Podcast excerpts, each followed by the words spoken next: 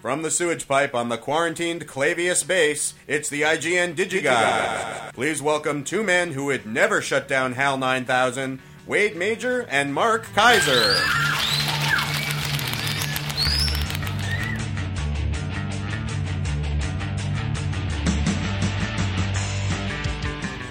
Mark is uh, eating. What are you eating? Uh, peanut filled pretzels. Lean into the microphone. Don't- I told you you had to start for 30 I'm gonna make seconds. you I was start- eating I'm- peanut I'm- filled pretzels. I'm gonna make you start wearing Peanut the. butter uh, filled pretzels, huh? I'm, I'm gonna make you wear the uh, the lav like I'm wearing again. You don't you don't you don't enjoy the lav. You don't love the lav. No, because it's it's somehow constricting. Okay, it's tr- all right, fine. So be it. Constricting, whatever. Um, you know what, Mark? We have a ton of stuff to talk about today. Gobs, heaps, gigantic piles of stuff, and uh, we're gonna uh, we're gonna get into it in just a moment. But I do want to read some um, some listener mail really quickly, which we haven't gotten to uh, in, in some time. And uh, listener mail last week? Huh? No, we didn't. We, ne- we didn't get to it. Oh. We didn't get to it. We, I was going to, and you know, we got caught up in so many other things, and you kept talking about foreign films and all that kind No, of that stuff. No, that was you. Oh, never mind. Okay, you know, uh, Chevelle Dixon, longtime listener, wrote us back in December and said, I was following your group's awards and liked a lot of your picks. Can't wait to see her and loved Gravity, so I was thrilled with its four wins.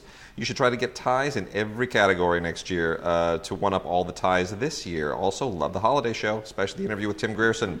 Many items on my wish list. So, Chevelle, thanks you, thanks so much. And and in tandem with that, speaking of the ties, because that, that felt like a good thing to jump off on, um, this year's award season is especially is officially completely FUBAR. You realize that? Yes, because you no, you emailed me yesterday, and you said you realize that if the Producers Guild goes for American Hustle, Yeah. it's going to win Best Picture. Yeah. The Producers Guild did not go for American Hustle. I know. Thank God. They, they, they tied. Isn't that amazing? And uh, you know, and, and we didn't feel so bad, LAFCA, because uh, we had three ties. We had three ties, including a Best Picture tie. But that's that's unprecedented for the Producers Guild to come up with a tie. And their tie, in the, in the, it was Gravity and Twelve Years a Slave. So now the actors went with uh, you know who are usually a really good predictor went with American Hustle for their ensemble award, which is usually I mean that's like five out of the last six have gone to their ensemble choice. And then the last six in a row have gone to Producers Guild choice, which this year was a tie between Gravity and 12 Years a Slave. So if you're, if you're playing the odds and you're trying to sort of figure out which one of those groups, and keep in mind, those are better predictors than critics groups because they include a lot of people who are Academy voters, and especially the actors. So now I'm, I'm really kind of, it's a toss up for me. I mean, I know you didn't care for American Hustle a whole lot. I like it, not my favorite film of the year, but that being said, this is very strange. Now we li- the three films that are most nominated for the Academy Awards literally are. Co- it's, it's, it's, it's up in the air. It's a free for all. Well, the reason why Hustle still may take it is only because it appeals to the actors' branch so much, and they are the biggest branch. You got the costume and the w- w- wig and the makeup, and everybody's Yeah. flamboyant. Fr- Actors love that stuff. And it's nominated in every single acting category, which is the second year in a row that, uh, that David O. Russell has been able to pull that off. I just, I, I am But- not on board with the David O. Russell research, and I like David O. Russell. I love Yeah. Three Kings. I like his. I'm just this this whole resurgence with him. I'm just not buying it. yeah. Not well, there. Well, anyway, uh, and then Dan from Baltimore, Dan Clark says, um, it, uh, it's, it's, as the this was uh, just after our holiday show. He says the holidays approach, people say it's time of giving and cheer. So I want, with that in mind, I just want to thank you for the podcast you do week in and week out. You're the first podcast I ever listened to back in 2009. Ever since, I have been hooked to podcasts. I want to thank you for not only opening up an entire new world of film that I would otherwise have ignored but also for helping me change the way I process movies. Listening to you both on IGN Digigod's podcast and Stupid for Movies, uh, I saw true appreciation for the art of film. You inspired me to start writing my own reviews so I can process thoughts even further. And uh, he says, I've never gone to film school, but listening to your podcasts uh, makes me feel as if I have. So I'm really flattered by this. And he said, I had a simple question for you. As the year's winding down, do many of the films coming, uh, do, uh, uh, as the year is winding down, many are coming out with their top 10 movies of the year. Are there any films you feel are not getting their just due as the year and accolades are coming out? Okay, wait. Can, I- can, I, can I say something? Yes. Uh, why are we reading a, why are we reading an email from someone who says as the year winds down, Well, we're already in the middle of January? Because he wanted Why to know films from last year that aren't making top 10 lists who, that we feel are wait, who produces the show? Uh, uh, uh, we do. No, but seriously, I mean, are there any films from last year? We didn't do any last year stuff. So, is there any stuff from last year that you feel was not making top tens? Oh yeah, Star Wars. Because previously you had recommended uh, uh, Polisse, the Maïwenn film. Which one? The My Wen's Polisse. my- the the French film. Oh yes, Yeah, good stuff. yeah, and uh, that was you know a year previously. So is there anything from last year that's not making top tens that you feel people need to pay attention to? Um, no, because I feel like the top tens are pretty solid. If, you, if you've got to see her, and you got to see Gravity. It's funny. I actually watched Gravity um, on a on a 19 inch screen. Yeah, I had no choice. It's not really the same experience No. on a 19. And by the way, I'm very glad that Steven Price was nominated for best score. yeah. I mean, come on. How can you not? How can True. you not award that score? It's true. It's a mean, great score. It's a terrific score. because there's, there's no. I mean, there's no It's not a- much it's- dialogue. It's, like a performer in the film. Yeah. yeah, Ooh, Wade, that sounds like a critic. yeah. Thank you. The music is like a performer in the movie, Yeah. says Wade Major. Uh, s- I, I would say yes. Uh, one movie that got totally shafted, not The Butler, uh, that we're going to talk about today, which is Rush. I think Rush. Rush did get shafted. Rush got hugely shafted, and I think it's it's one of the best films of the year. It's definitely a top like top three for me. Uh, quick, two more emails.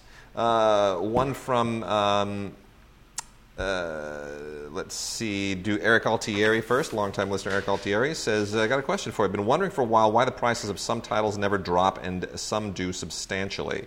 Example is Thor on Blu-ray, which I don't have yet, and it's still twenty nine ninety nine, while the X Men First Class Blu-ray is five ninety nine. Both were released around the same time. Why is one so much cheaper than the other? And um, the, the, reason being that um, the companies that release them have different strategies as to when to lower their prices and when it's sell through and when you want to keep the price up because the sequel might be coming out and so forth and so on. And they all work off of different actuarial charts and they all have different distribution strategies. And uh, some of them care more and some of them spend more. And it's just, they're, they're all just different strategies. It just depends on the, on the distribution company. Uh, but clearly, 20th Century Fox, their prices do drop faster than others. They really like to move product. They don't like to, to you know, keep stuff on inventory uh, in, in, on shelves and in warehouses. So that's one reason why you, tend to see the 20th Century Fox stuff really, really drop a lot faster. You know? Good know, point, Wade. You know what I'm saying? I do. We have a lot of movies, Wade. Yes, we do. And uh, then lastly, from um, Al in uh, up in the Bay Area, San Francisco. Now that I'm unemployed and momentarily outside of the capitalism loop, on this occasion, in the spirit of youthful insurrection, I proudly, fiercely, and yes, nostalgically pronounce one more title to the quasi guilty pleasure list: "The Strawberry Statement" from 1970, Stuart Hagmann. You familiar with it? The Strawberry Statement? Yep. I'm not. You're not familiar with Strawberry no, Statement? tell me all about it. Strawberry Statement is one of those uh, kind of late 60s. It was 1970, but it was shot in the late 60s. It's one of those rebel movies, one of those uh, youthful. We're gonna we're gonna burn down, uh, you know, like like a Kent State kind of protest thing, right? Right. That's my daughter you hear in the background. Babies. She's uh, they think they're so increasingly smart. She's increasingly becoming a part of this podcast. She's increasingly No, this it, it's a you know one of those rebel movies, and it's kind of a big deal. It's on, it's out actually on DVD from uh, Warner Archive, so it, it went under uh, beneath the radar. But it's you know Bruce Davison is like really young in it. Uh, Kim Darby coming right off of Miri and uh, True Grit, you know, looking. Miri, you mean the uh, that episode of Star Trek? Yes, Kim Darby. That's what we know. That's what we know her from. When you say Miri, if you're of a certain age and you say the word Mary, Yes. all you think of is that episode of Star Trek That's where they right. go to that crazy planet. bonk bonk on the head, but they're grups, Miri. We're pathetic. and who said that line? Uh, Michael J. Pollard. Michael J. Pollard. Coming off of uh, Bonnie and Clyde, which has kind of a connection to today's episode as well, if we get to it. Uh, Bud Cort was in it. Uh, pretty great. Pretty great, kind of groovy, funky, late uh, late seventies uh, artifact. So, Uh, good anyway. comment. Moving on. All right, move on. Mark, tell us about some. Uh, tell us about some music.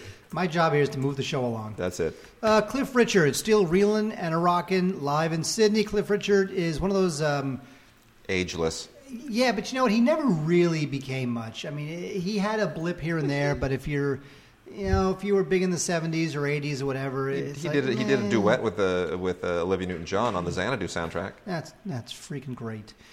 anyway, uh, he had a couple hits: uh, "Dream Lover" and "Willie and the Hand Jive." Um, "Devil Woman." I don't know. It's anyway. He's got he's got that Barry Manilow thing going on where he's probably like in his mid sixties, but he's all plastic surgeryed out. So um, this is him in uh, Sydney, Australia, at the Opera House, and uh, you know what can I say? I mean, if you like this kind of stuff, go for it. But I just think that Cliff Richard is not really begging for a career reassessment at this point. Saga is a band I've never heard of until I watched Saga Spin It Again live in Munich. I'd probably say Saga. Anyway, they had broken up for five years, and they came back together again to tour uh, Europe. And uh, you know what can I say? It's really not my uh, their music is not really my cup of meat, as they say in uh, Europe. It's very, it's all very you know loud guitar, a little bit uh, thrashy stuff. Not really my thing. I, I would read you the names of the songs, but you haven't heard of them, and neither have I. George Thorogood, live at uh, Montreux, 2013. George Thorogood, of course, uh, is, has been around for a long, long time. All that big, chunky blues rock stuff. bad to the bone. That bar, huh? Bad to the bone. That bars rock. That bar rock stuff. I like it. I think. I think he's terrific. He's got great teeth. He's, he's also had a lot of work done. You can tell. Yeah. But um, anyway, um, this was in 2013, and uh, songs include uh, "Who Do You Love" and "I Drink Alone" and "Get a Haircut," "Bad to the Bone," and it's good stuff. This is a bonus interview with George Thorogood, and uh, he kind of still rocks. I have to say, I really, I really think he does. Uh, the big music DVD of the week is the 1983 US Festival, days one through three. Now, in '83, the US Festival was a big, big deal. It wasn't quite Live Aid, big, big deal, but it was a big, big deal. And um, this one contains the first three days of the festival, uh, May 28th to May 30th. And U2, now this is 1983, folks. U2 plays Sunday Bloody Sunday, an electric company, and oh my God, Stevie Nicks, you know, Stand Back and Missing Persons, Words. Um, stand back. Yeah. Yeah, stand back. Yeah, Please stand back. The yeah. Clash, Men at Work, Stray Cats, English Beat, In Excess, Divinyls. The lead singer of Divinyls, uh, she recently passed away. So Anyway, sad. The US Festival of '83 was a big deal at the time. Again, it was it, th- that was an era of rock mega concerts, and uh, this one was n- again not as great as uh, Live Aid, but still was pretty cool. So, if the if your dad wants to be nostalgic for Quarterflash, you know where to go. Groovy. Um, a few classical things that I'm going to go through as well. That I'm uh, glad we're starting with the most boring stuff, Wade. I'm glad Get- we're not get- starting get- with the interesting stuff. we're we're gonna, it it gets people in, in anticipation. Oh, is that how it works? Yeah, they work up in anticipation, and, and, in in anticipation, in anticipation of that, oh, you could don't don't blow any of that on me. People will wonder what we're talking about. Uh, from Naxos uh, releases a lot of great classical stuff, and uh, I'm going to move from all of Mark's rock and rolly stuff. You what know is what the- this? N- n- y- y- y- what is it? You'll see what it is. Uh, some great classical stuff from Naxos, which I'll go through here real quickly. Uh, we were not able to talk about at the end of last year, but it's all still absolutely uh, relevant. The Philip Glass uh, release, The Perfect American, from Opus Art on Blu-ray. I am not a Philip Glass fan, but this is, um, you know, a, a pretty great concert performance uh, if you want to, uh, if you are a Philip Glass fan. Uh, this is a you know a, a rather opulent production of The Perfect American, which is this you know it's an opera basically. It's you know but not my kind of opera, but still it's on Blu-ray and uh, very nicely done. Um, Johann Sebastian Bach, the uh, Knabenchor Hannover Christmas. This is a, uh, a lovely little kind of um, uh, chamber performance of Christmas music, which of course is good anytime. Don't just limit yourself. It's Bach for crying out loud. Very, very nice. That's from uh, Rondeau Productions. Then uh, Mozart's Die Zauberflöte, the magic flute. That is a that's gonna be a huge hit You with know- our listeners. Kenneth Branagh did a magic flute uh, uh, thing this last year. Did you know that? I have a magic flute in my pants. Thank you. Oh, that's that's good for the kids. That's good for the kids. Thank you. No, this there was a, Kenneth Branagh did a staging of the Magic Flute as a film. He directed it last year. Anyway, uh, this is Mozart's uh, Magic Flute, a beautiful, beautiful performance. And uh, Mark just left the room. This is how professional this show is. Um, the uh, anyway, this is a beautiful performance that uh, is well worth checking out. This is from the uh, the uh, Vienna Symphonic Orchestra, uh, directed by Patrick Summers, and uh, some beautiful, beautiful singing there. I'm going to get through this as quickly as possible because then I can do more stuff before Mark comes back. Uh, Tchaikovsky's Eugene Onegin, which was uh, the story of Onegin, some people may know, was actually made as a very, very good film starring Ralph Fiennes, directed by his sister Sophie Fiennes. Not the, uh, the Royal Opera version of it, but this is the Royal Opera version with Tchaikovsky's music, and it is just spectacular, beautifully, beautifully staged, well worth checking out. Another Opus Art Blu ray. Um, the last two uh, kind of, well, let's see, we got a few other Blu rays here. We got a Blu ray and DVD set Uh, you can get it on either Blu-ray or DVD. Um, I would recommend the Blu-ray. Obviously, this is Mariss Jansons's The Complete Beethoven Symphonies with the uh, the uh, Bayern Munich Symphony, and uh, first-rate sound. Really, is the only reason you want to get this. The uh, the Blu-rays always, obviously have the the lossless audio, which is unprecedented. And if you have a really first-rate home system, don't even worry about. it. You could turn the video off. The audio will be it'll be like having a concert in your home. Back in the late 1950s, uh, Glenn Gould, the amazing great pianist, the legendary pianist, uh, went on a tour in Moscow, and you know, in the, the height of the Cold War and uh, communism raging, and uh, he was the first uh, musician, the first North American musician ever to uh, make that kind of a trip behind the Iron Curtain. And uh, they now have Glenn Gould, The Russian Journey on Blu-ray, which is a fascinating kind of archival collection of materials.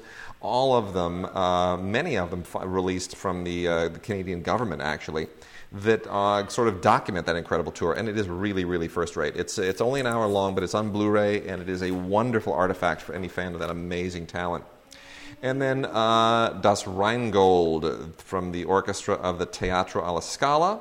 This is uh, the from uh, Richard Wagner's uh, Nibelungen Ring. This is uh, from Art House Music, a just really, really powerful live uh, performance from May 2010. And uh, if you are obviously a Wagner fan, you will just groove to this on like it's a rock and roll concert. It's on Blu-ray. And then lastly, a DVD of Leonard Bernstein doing Elgar's Enigma Variations, which includes a rehearsal documentary and an interview with Bernstein. Uh, this is all performed by the BBC Symphony Orchestra, obviously before Bernstein passed away. And this is only on DVD, uh, but well worth checking out if you're a Bernstein fan. Uh, beautiful work all around, just fantastic music, and uh, really an interesting peek behind his process and behind the whole orchestral process in general. And just in time, Mark now returns to the microphone. This, that's how professional the show is. We now have babies cooing in the background. Mark takes phone calls in the middle of the show. We're a professional show. We're a professional operation. And Mark's chewing now. Bad Grandpa. Um, I don't like Jackass. I never like Jackass. I never will like Jackass. But Bad Grandpa I thought was cute.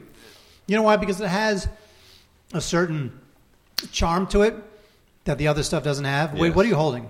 I I'm holding the thing that I told you that, that you, you didn't know what this was. No, Good grief. it looks like a vibrator, or or some roll-on deodorant. There you go. Is that what it is? Roll-on deodorant? It's it's it's it's it's some kind of uh, chemical that I I'm I'm afraid to. Uh, You made it seem as if like I didn't know what it was. You don't know what it is either. it's, well, Anyway, Johnny Knoxville plays um, Irving Zisman. That's his, uh, you know, his 86 year old grandfatherly character, and he takes his uh, quote unquote grandson around uh, America with all sorts of crazy hijinks, hidden camera hijinks ensue.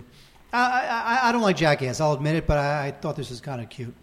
Uh, the Fifth Estate is a movie that I didn't like. Um, it's very exciting. It's very visceral. It's, it's, it's got its surface thrills, but ultimately, it's not a very interesting character study of Julian Assange, the uh, the so, founder dis- of so disappointing. I agree. I really I I, I expected I, I like I, you know the trailer for this was great. Yeah, well, this is also part of uh, Benedict Cumberbatch's uh, you know breakout year, and ultimately he's fine. He looks like he looks like uh, Assange. He has that same sense of ego and self regard, and a little bit of megalomania as Assange. Did you learn anything about the the whole WikiLeaks thing in this? Uh, no, No. I mean yes, but it's it, it, it just charts it charts his rise from like Assange is like this shambling guy who blows in out of nowhere with this big idea, and then slowly and, and then slowly as his leaks become more and more controversial, and you know, and and you, you start to deal with like Right. government improprieties and bringing down banks, and he gets more and more power. How he starts to kind of believe his own press Right. and lose it, but. The problem is that it's a, as a thriller it works, but a thriller is not how it should be working. Right. So it stars Benedict Cumberbatch and Daniel Bruhl, who we'll talk about in a second, right after uh, we talk about um, Last Vegas, which I thought was, and this is kind of an insult, which I thought was completely pleasant. Now, when a movie stars Michael Douglas, Robert De Niro, Morgan Freeman, and Kevin Kline, completely pleasant, not what you were hoping for. No. So it's about a bunch of guys who, uh, old, older guys who go to Vegas. They've been best friends since kids, and they go to Vegas and they uh, they freak out with prostitutes and, uh, and Yeah. Viagra and all that sort of hacky comic stuff. So if this starred any other four people, I wouldn't even care less. But the fact is, is that I don't know what to say. Is you know what you know what this is? This is a great rental. Yeah. It's a great Saturday night rental. It's got four great actors who we love to see, and even if it's like a nothing for them, it's still fun. Las Vegas. Yep. What can I say? Las Vegas. I think I will just. I think I'll watch that tonight. I think I'll watch all. No, those- you won't. Maybe. I'm on the radio next week. I got too many other things to watch. You know what I have to watch for next week? Just, just as a little detour here. Here's what I have to watch for next week. I haven't watched any of them yet. Um, uh, Give Me Shelter, Run and Jump, Enemies Closer, Gloria, If You Build It, Like Father, Like Son, The Grounded, 24 Exposures, Knights of Badassdom. Unbelievable. Then we better get this podcast Yeah. over with so you can be watching movies. Rush is one of the best films of last year. Rush didn't get a single Oscar nomination, even though it was directed by uh, Ron Howard, even though it was written by Peter Morgan, even though it stars Thor for crying out loud, Chris Hemsworth, and even though it also stars Daniel Bruhl, who's another like major actor of the moment, as you just noted in uh, The Fifth Estate. Daniel Bruhl, a German actor who incarnates Niki Lauda so well. I thought for sure there was a chance when I saw this movie that he would be uh, in the mix for Best Actor you know what? It, Universal completely caved on this. They didn't know how to market it. They just they didn't make enough money. They felt, and they didn't want to put anything into an Oscar campaign. It was unbelievable. They just totally folded on this film's Oscar chances, and it's so disappointing because it's one of the best films of last year. Absolutely amazing. Uh, if you don't know it, it's the story of the. Um, the rivalry, the legendary rivalry uh, during the 1970s between uh, Niki Lauda, the uh, the German um, racer, and James Hunt, the British racer in the Formula One realm. And they're completely different. You know, Hunt is like flamboyant, and he's a playboy, and he's rock and roll, and Niki Lauda is just that German stereotype. He's focused, he's intense, no fun, no nothing, all business all the time, right? And it's really an intriguing story. It is an amazing story. I'm amazed it never got made before. Uh, it got made because Peter Morgan had a house in Switzerland that was uh, next door to Niki Lauda, and he met Niki Lauda, who of course started, you know, bloviating his greatness to, uh, you know, to Peter Morgan, who's like, is why has this never been a movie?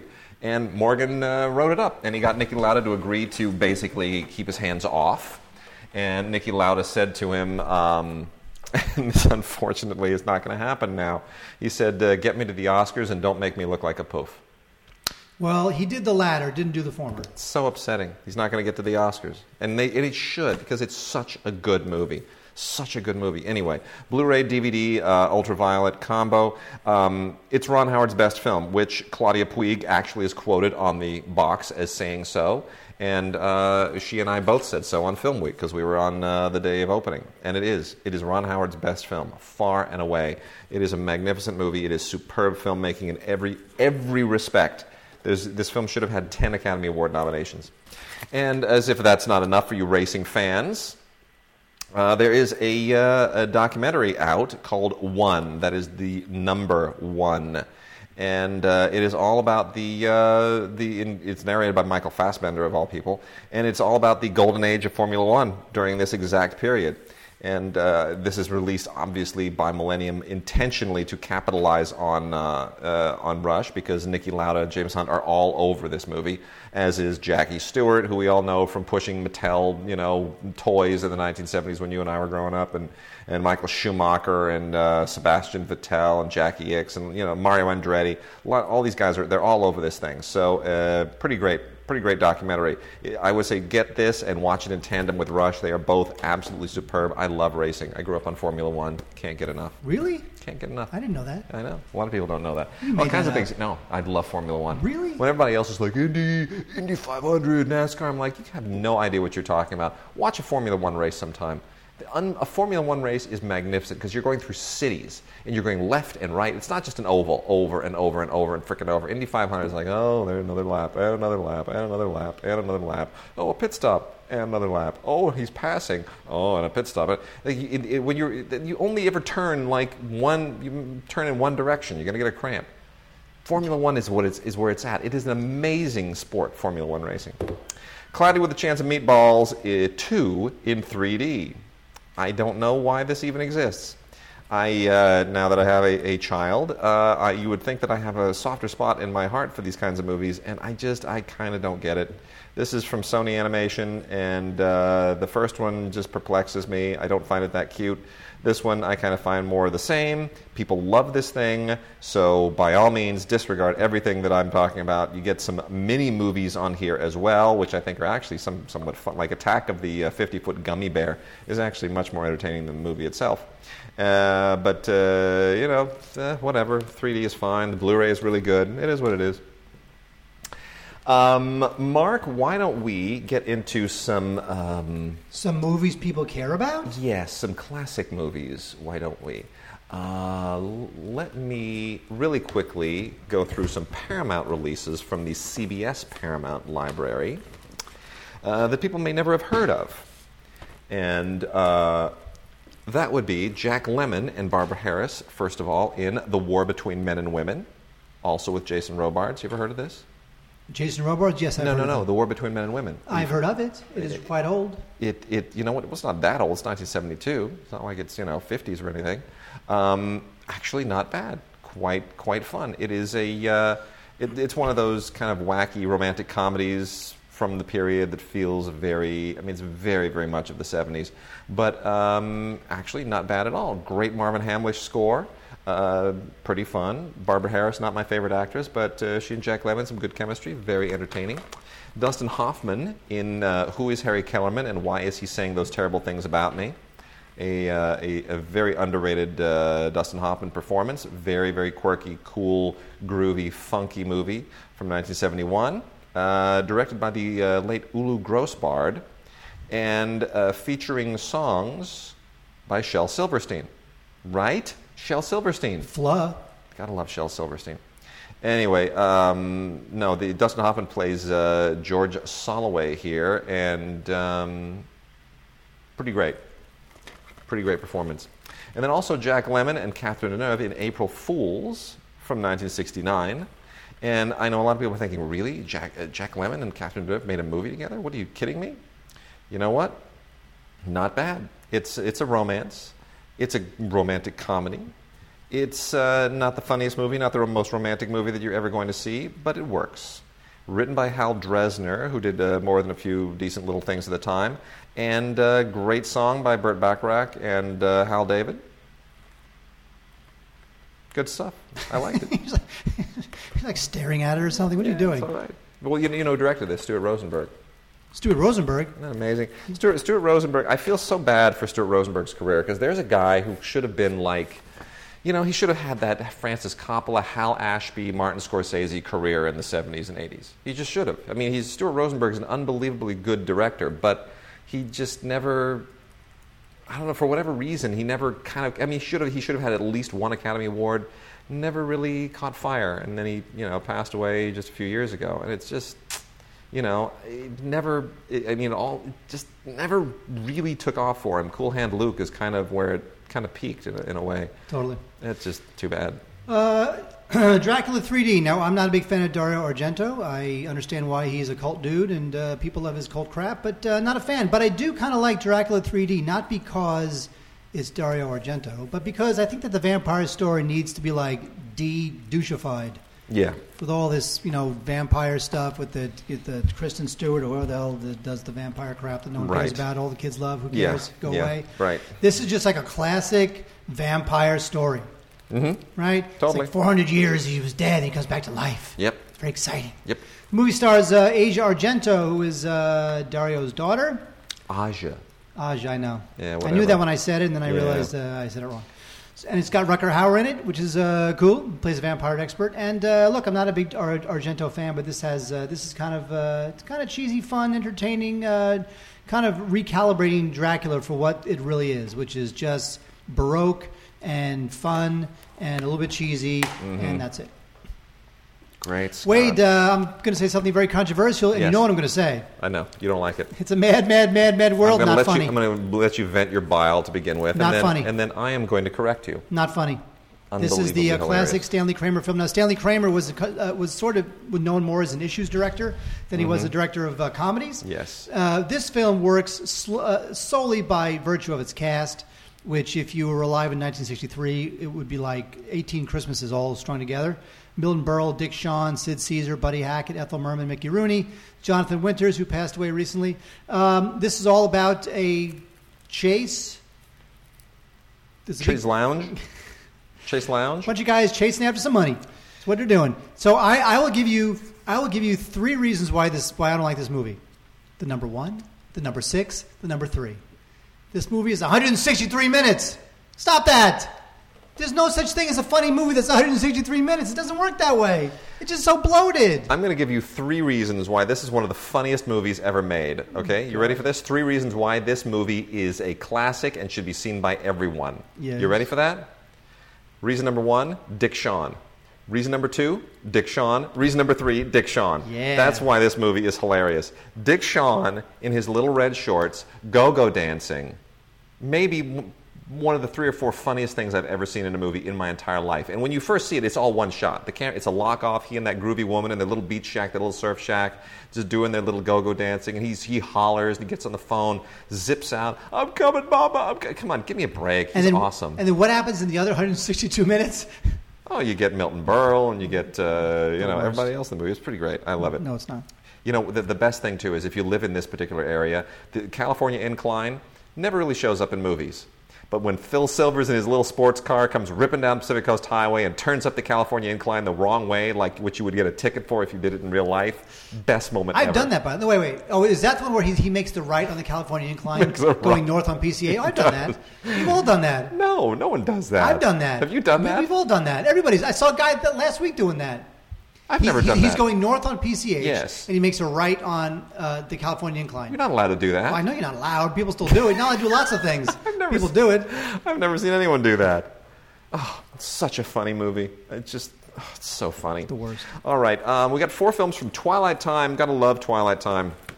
Uh, you go to screenarchives.com to get their stuff. There are limited releases. Twilight Time does a wonderful job of uh, licensing movies from studios like uh, Columbia and 20th Century Fox that would otherwise probably never see the light of a Blu ray.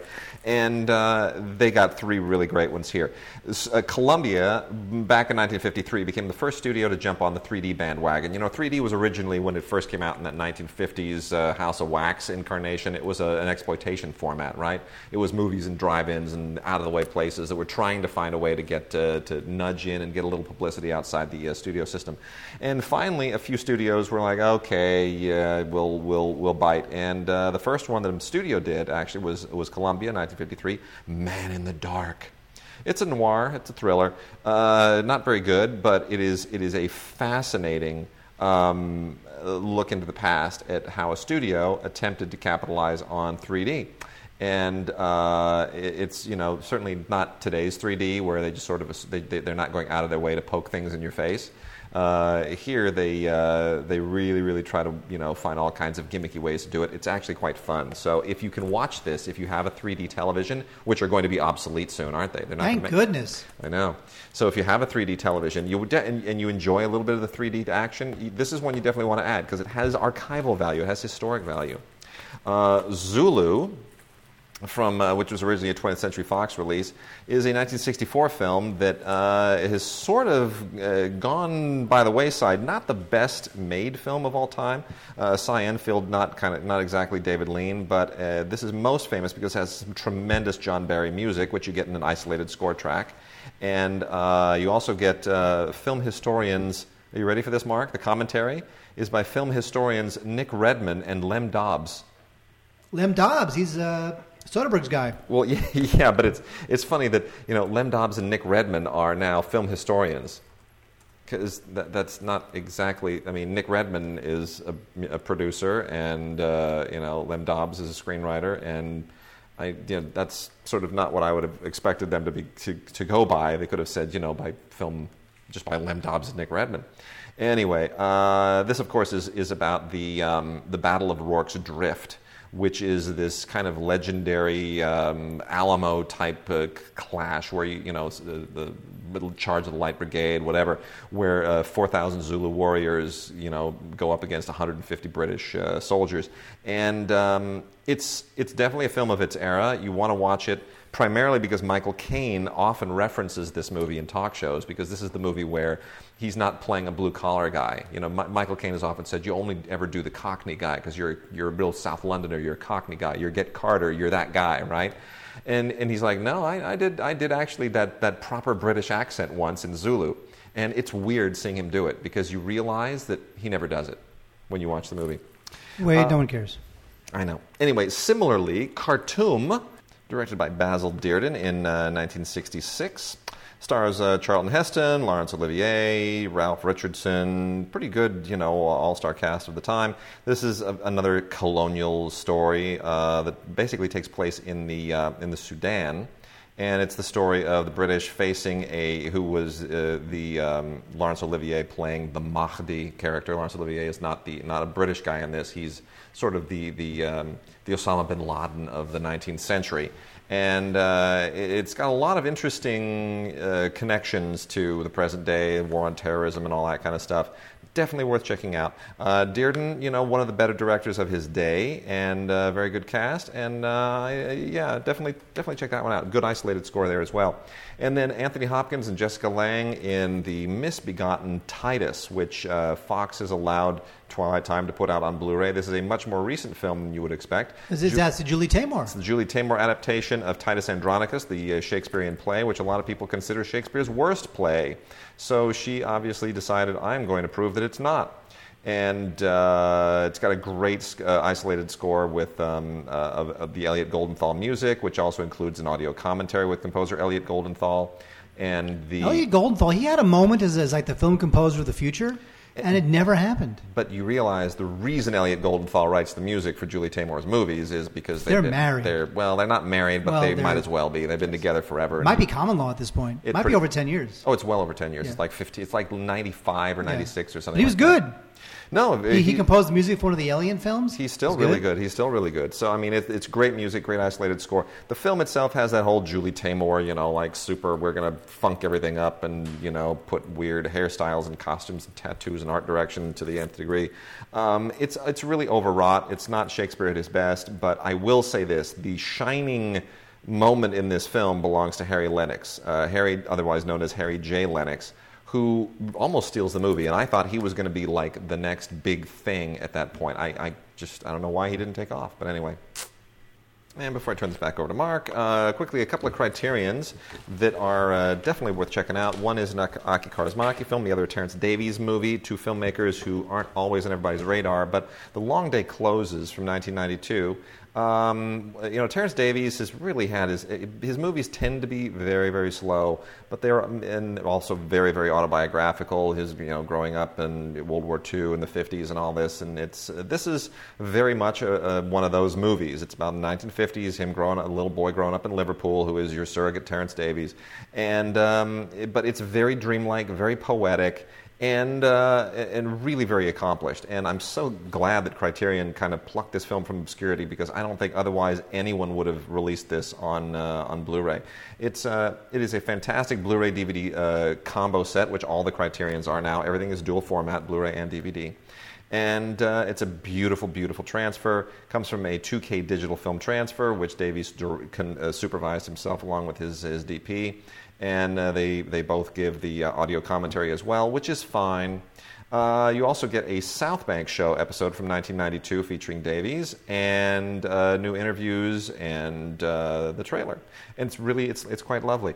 That also reminds me that the South Bank Show, which is a tremendous show, more episodes of that show need to be put out on DVD because there's a South Bank show with uh, David Lean and Robert Bolt that is just superb, and I only have it on on uh, like my VHS recording where I recorded it off of a really bad uh, public television transmission, and uh, I A public television transmission. What do you, nine, nine, was this the Twilight Zone? well, it, it, it was. I say that because it was coming through the cable, but it was like all kind of distorted and weird. Wiggles? It was just bad. Squiggles. It was a long time ago. And La Vie de Bohème, uh, the Aki Kaurismäki film. Aki Kaurismäki, the uh, of course one of the two Kaurismäki brothers from Finland, who just make very strange, peculiar, weird, quirky, deadpan movies that uh, that are sort of like David Lynch on Quaaludes. That's the best thing that I can say it. Anyway, this is about a bunch of uh, bunch of their usual, typical kind of uh, funky losers uh, living in Paris. and it's actually based on books by um, Henri Murger called Scenes from the Life of La Boheme. And it's, uh, it's, a, it's, a, it's, a, it's, a, it's a little bit like um, the Jim Jarmusch film Down by Law. Yes. That's the best analogy that I can make. It's, a, it's very much like a European version of that. And I think there's a lot of, uh, you know, a lot of similarity between Jim Jarmusch and Kar- Kaurismäki in particular. So um, you get a really great transfer here, documentary on the making of the film, interview with one of the actors, and uh, the usual great booklet that has cool essays and stuff in it. 1992, La Vie de Bohème by Aki Kaurismäki, dual format, Blu-ray and DVD from Criterion. Wait, let me tell you something. Raiders of the Lost Ark, Indiana Jones. it's out on Blu-ray. Oh, That's been out wow, before. it's been out before.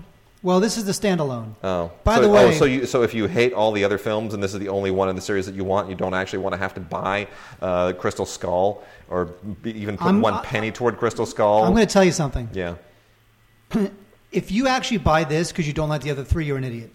Just buy all of them. It doesn't matter. It's just it's a great. It's, the series is the series. Yeah. I think the first one has some moments. I, I I. I think the first one's kind of underrated a little bit. I really like the third one with Sean Connery. I hear the you. fourth one was uh, horrifying. Yeah. Uh, but still, I mean, come on, folks, get the whole thing. yeah. Uh, Machete Kills. I really wanted to like Machete, and I didn't like Machete, and I really wanted to like Machete Kills, and I didn't like Machete Kills. Um, it's with Charlie Sheen, Sofia Vergara, and of course uh, Danny Trejo, who has like 250 credits on Rotten on uh, what's called IMDb. It really does. He's got like over 200 movies, or like 190 movies, or I know, and half of them were last year. Yes. Mel Gibson's in this too, and uh, you know, I just it, it wants to be just like completely over the, and, and it is completely over the top, absurd and ridiculous, and it knows how cheesy it is, and it totally gets that vibe. But I just find it's a whole bunch of flash and dash, and it doesn't really engage me that much. I just wish it was funnier. I wish it was more clever. I wish it was it winked more towards the films that it was homaging, as I make Yeah. a word. And I just really want to like these movies, but uh, but I just don't. Although it does uh, co-star Amber Heard. Wade, who is Amber Heard? Amber Heard is uh, was of course Mandy Lane, and anyone who listened to the show last week knows that uh, all the boys love, or two weeks ago, all the boys love Mandy Lane. If you listened to the show last week, you know that she Mandy Lane now married Johnny Depp, so only Johnny Depp gets to marry Mandy Lane.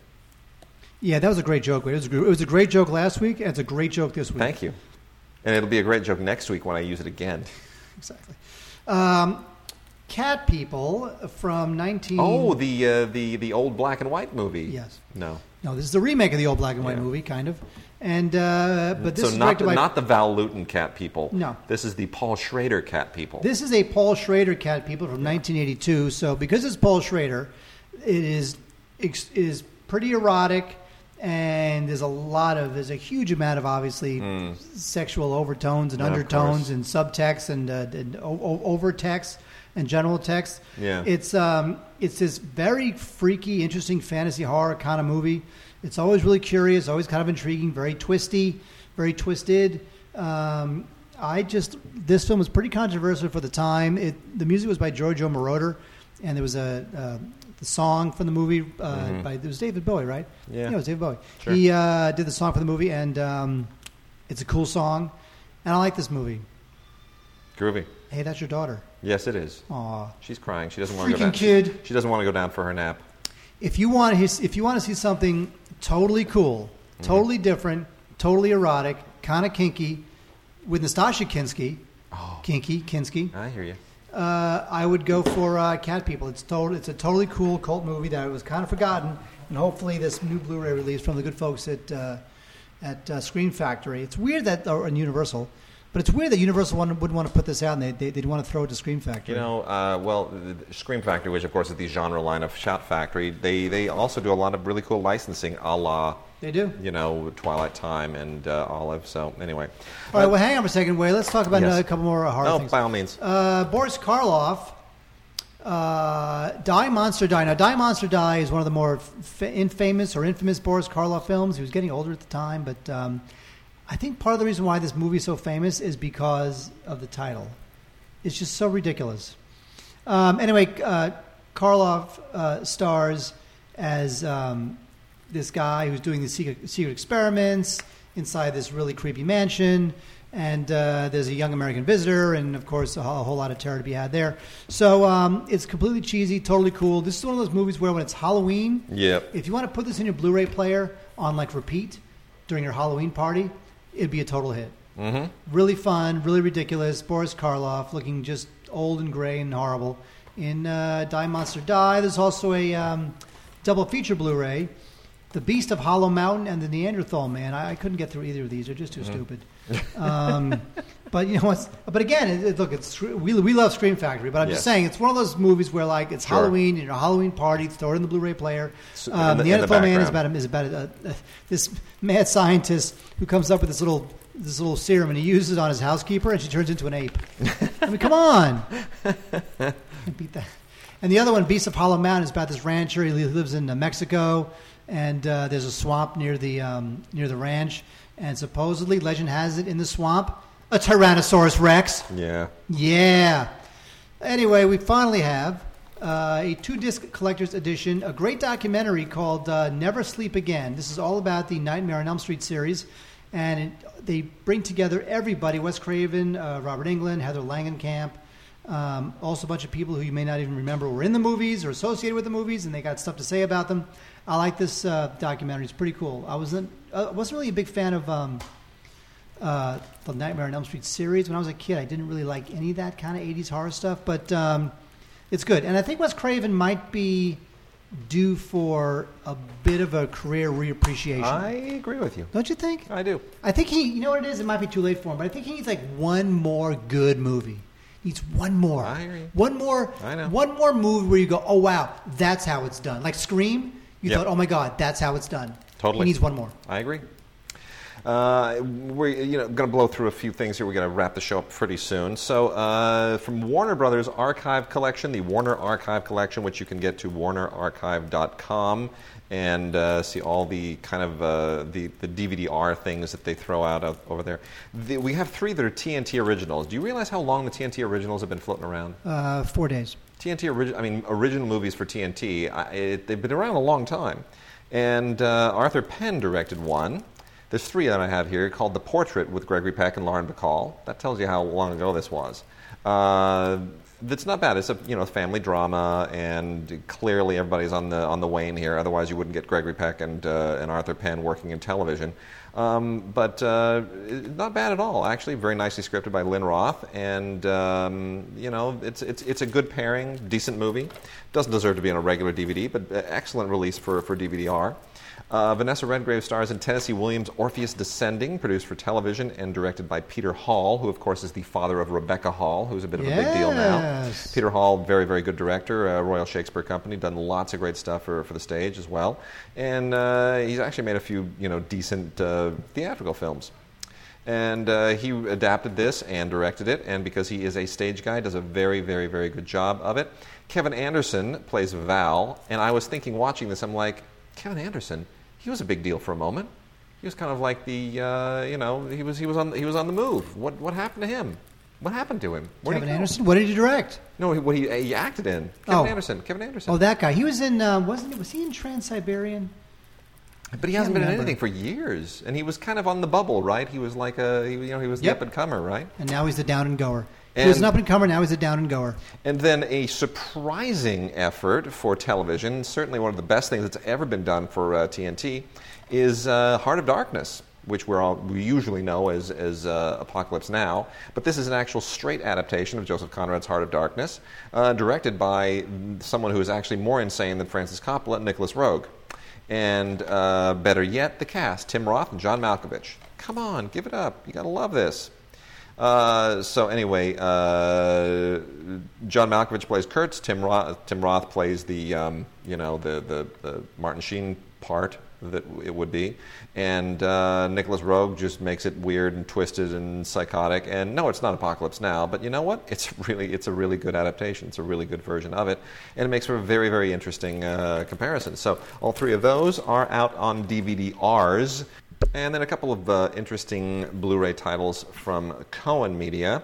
One is uh, Terra Firma from uh, director Emma- Emmanuel Crialese.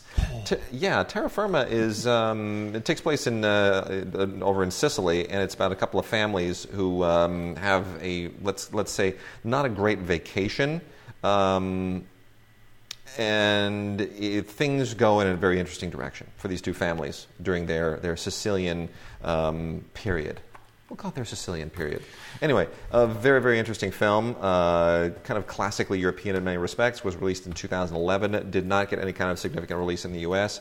Definitely worth reevaluating. Um, and then also from 2011 is The Prey, which is uh, also a really interesting thriller. I think this did get a limited release uh, theatrically.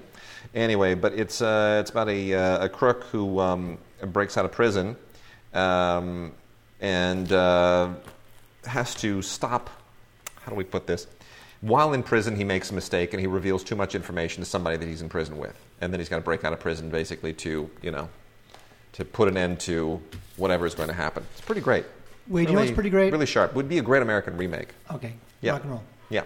Oh, what? Should I talk or should you talk? No, no, no, no. I was going to. Uh, I was going to make a real quick mention of uh, Charlie Countryman, which is stars a guy who is no longer famous. Did you know that? He's no longer famous.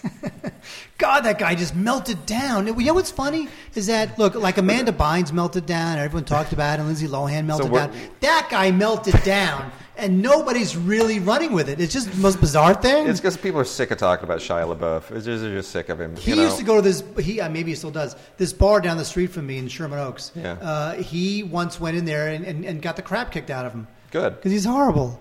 Shia, Shia LaBeouf uh, stars in Charlie Countryman and looks all kind of shaggy and ragged, and he's trying to be an actor in this, and he's terrible.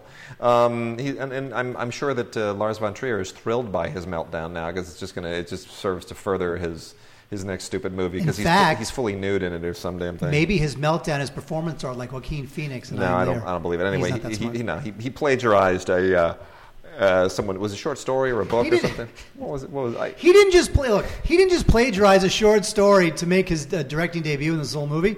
When he apologized, he plagiarized the apology and then apologized again. And then once he once he plagiarized the first apology, everybody was on notice that when he whenever he tweeted some other apology, they had to like try to find that one too. So he apologizes again, and it turns out he plagiarized that one. And then he winds up skywriting an apology. Yeah, That was he's the best. He's he's just a, he's He's he's, the a, best. he's a serial plagiarist. He's the best. And Anyway. oh, and then, then he tweeted he was retiring from public life. Yeah. Fredrik Bond directs him in Charlie Countryman, which is he pay, it, it- look here, here's what this movie is. Somebody wanted to make a movie. They found out that there's money in Romania if you shoot in Bucharest. So they just invented a movie that uh, that required them to actually go to Bucharest. So here's a guy. His his mom, who is played by Melissa Leo, has died, and she like he sees these apparitions of her, and for whatever reason he decides to. Uh, I know what I'm going to do. I'm, mourning my mom. I'm just going to up and go to Romania, like everyone does when they're in grief. Anyway, and of course, you know, yeah. So he goes to Romania, and you know, he meets up with a Romanian woman played by Evan Rachel Wood, doing her very best accent, who's involved. She's she's a musician, but she's involved with like a you know bad dude, Mads Mikkelsen, you know, who of course is part of the the the, the chin and uh, cheekbone club here, along with Til Schweiger, who's another bad dude, and you know, he gets beat up and whatever. It, it's it just makes it, it, it makes no sense at all. The whole story is really disjointed, and it's trying to be this uh, American expatriate on an existential journey movie, but it never really it never really makes sense. All right, here we go. Wait from 1937, the great Stella Dallas with Barbara Stanwyck. Barbara Stanwyck plays a uh, how do you say? Barbara Stanwyck plays like this uh, rough kind of rough factory girl who winds up marrying this uh, this rich New York this rich guy from uh, named Stephen Dallas. Uh, that's why it's called Stella Dallas. Um, the husband winds up moving to New York. Uh, Stella stays behind in uh, Texas. Or wherever they, where were they living in this? I can't remember. I just, I just watched the movie. Where the hell were they living? I can't remember. Uh, somewhere somewhere re- remote. just watched. I can't remember where they were living. Um, anyway, so um, the husband winds up going off to Dallas, leaving Stella behind, and all the crazy drama that she gets into while staying behind, while her husband, um, his, her husband runs with a rich social, social circle in Manhattan. This is a great film, directed by uh, King Vidor. Also uh, co-stars John Boles and Anne Shirley and Alan Hale. Alan Hale, ladies and gentlemen. Oh, the It's- Alan Hale. Yeah, that's right. The skipper's dad. Oh, skipper's dad. Um, by the way, the professor just died. I know. Oh. So sad. Anyway, uh, Stanwyck is just heartbreaking. It's great. It's, it, it's there's a lot of like mother self-sacrificing mother tragedy in it, but it's never melodramatic. I think this film is just terrific. Um, the special features include, oh, let's just say a Stella Dallas vintage featurette, which isn't really worth all that much, but sorry about that. Uh, but anyway, Stella Dallas, you should definitely rent it. Also, we have Wade, Hmm. the Rutles. Now, Wade, in uh, 19, uh, I think it was like 1978. Is this um, both of them? This is both of them, right? The Rutles one and two. Yes, anthology. the anthology. Which, by the way, I'm taking. Yes, I am. No, no, Really? no, no, no. I What? love those movies. No way. Yeah, Oh, I've never seen the second one. Ah, damn it. I wanna Anyway, in the second 1970, I'm, I'm not talking to you. 1978, uh, Eric Idle from Monty Python and uh, Lorne Michaels from Saturday Night Live created this uh, spoof on the Beatles called the Rutles, and uh, it was a it was a parody called All You Need Is Cash, and uh, it's great. The, the there are two of them, and the Rutles anthology includes both. It's very cheeky, very funny. It's a little bit of product of its time. If you're watching it for the first time, you may not get all the jokes and all the visual references, but still, it's very funny stuff. Um, Belushi and Aykroyd and uh, Gilda Radner, Bill Murray are all in it. Um, and it's great. There's even a cameo by George Harrison. So the Rutles anthology, it's it's a cult classic. We've been begging for it on Blu-ray, and here it is, and it's just really good stuff. We are uh, winding down. I'm going to uh, give you one more classic movie and then roll through uh, some of these BBC things real quickly, and then we will wrap it up. Mark Robert Louis Stevenson's Dr. Jekyll and Mr. Hyde, the uh, the John Barrymore classic from uh, 1920, beautifully color tinted. One of the all-time great silent movies is uh, out from a Kino Classics release, deluxe edition on DVD and on Blu-ray. You, it just doesn't get any better than this. Um, get, you get a fantastic musical score, a brand new recording of a musical score uh, performed by the uh, Mont Alto Motion Picture Orchestra, who does tons of great silent films and uh, really, really good stuff. You also get the 1912 Thanhouser version of Dr. Jekyll and Mr. Hyde with James Cruze. You get a 15 minute cut of a rival 1920 minute uh, version starring Sheldon Lewis. And then you get a slapstick parody from 1925 starring Stan Laurel called Dr. Pickle and Mr. Pride. Um, it's just, it's, this is a great set, beautifully, beautifully transferred on Blu ray. Uh, the DVD is, is nice as well, but the Blu ray really captures the, the, the transfer in just pristine ways that, that will blow your mind.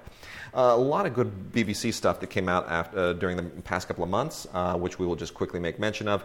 Uh, absolutely all of it. The uh, complete, absolutely fabulous set, which comes in kind of a, uh, a clutch style package, looks like a purse.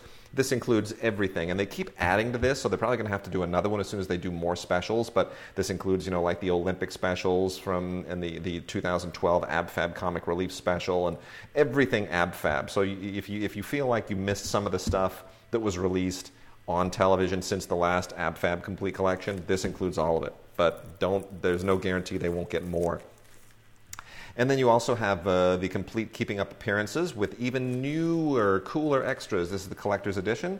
If you love this show about all the sisters named after flowers, the uh, it's just one you know primarily Patricia Routledge, who is the the star of the uh, Roy Clarke created show. Uh, this is just a wonderful comedy, one of the great British comedies of the last 20 or 30 years, and uh, you can't get better than this. Um, really, really funny stuff. And then uh, Doctor Who, The Day of the Doctor, the 50th anniversary special, which we have mentioned before. They also sent us a 3D Blu ray, Blu ray and DVD combo set. I didn't even realize that they were pushing this thing on 3D Blu ray. Doesn't really make a difference. That said, I've never seen such high tech Daleks in my life. Uh, it's very nicely put together, and uh, the Doctor Who world that used to be so low budget is really now getting pretty pretty high end and uh, and doing a great job of it. So after after 50 years, they are still running on all cylinders. Pride and Prejudice, the television version with Colin Firth and Jennifer Ehle, uh, now in a keepsake edition on a two disc Blu ray. People are going to go nuts for this because it always looked so crappy before in the DVD. I don't know what they did, but they really tuned this thing up so that the, the colors are brighter, the resolution is sharper. This is like you've never seen it before. High definition Pride and Prejudice uh, in a keepsake edition, just pristine. All the people who went nuts for Colin Firth uh, when he first played Darcy in this, they'll go even more nutsy for it now. Uh, and then Copper, season two. This is, uh, you know, a BBC production, but it takes place in New York in uh, the years right after the Civil War, and uh, it's become kind of a big hit. And um, uh, pro- you know, so I, I still don't quite get it. It's sort of gangs of New Yorkie is, is what, it, what it's all about. Um, This one takes place just before Lincoln's assassination, and uh, it's you know it's very stylish, but it's very again very uh, sort of Gangs of New Yorkish. It's really kind of go, trying to go for this super highly stylized period between the Civil War and the Industrial Revolution, where everything was changing, and you know the America that we know today is sort of being birthed. And then lastly, two of the best things that have ever uh, come out of British television. One is Top of the Lake, which recently got a bunch of nominations for the Golden Globes. Um, this is a BBC production, however, it takes place in New Zealand because it is a uh, it's a Jane Campion production. She created it, she wrote it, and she directed it along with Garth Davis, and it's really really good. Uh, all that stuff that we wish Jane Campion would do more of in her feature films, and that we kind of miss, going all the way back to the piano and to uh, uh, all the rest of her work. It, it's it's here. It's it's right here. So it's definitely worth uh, checking out. Top of the Lake is a great great series. Um, originally aired here on BBC America, and then lastly, Downton Abbey season four. Um, which I have not watched all of yet, working my way through it. Always amazes me that this show continues to be as vibrant and as amazing and brilliant as it is. If you haven't seen season three, I'm not going to give any of the spoilers away. A lot of people are still catching up, but there are certain tragedies in season three that trickle into season four. And uh, we now take up in 1922, and the whole roaring 20s thing is becoming part of this changing world. The jazz scene, liberated women, all of that stuff. And Downton Abbey demands to be seen on Blu ray in high definition. And with that, Mark, we are done. We are? Yes, we are. Yay, I want to eat more food. All right, we'll see you guys next week.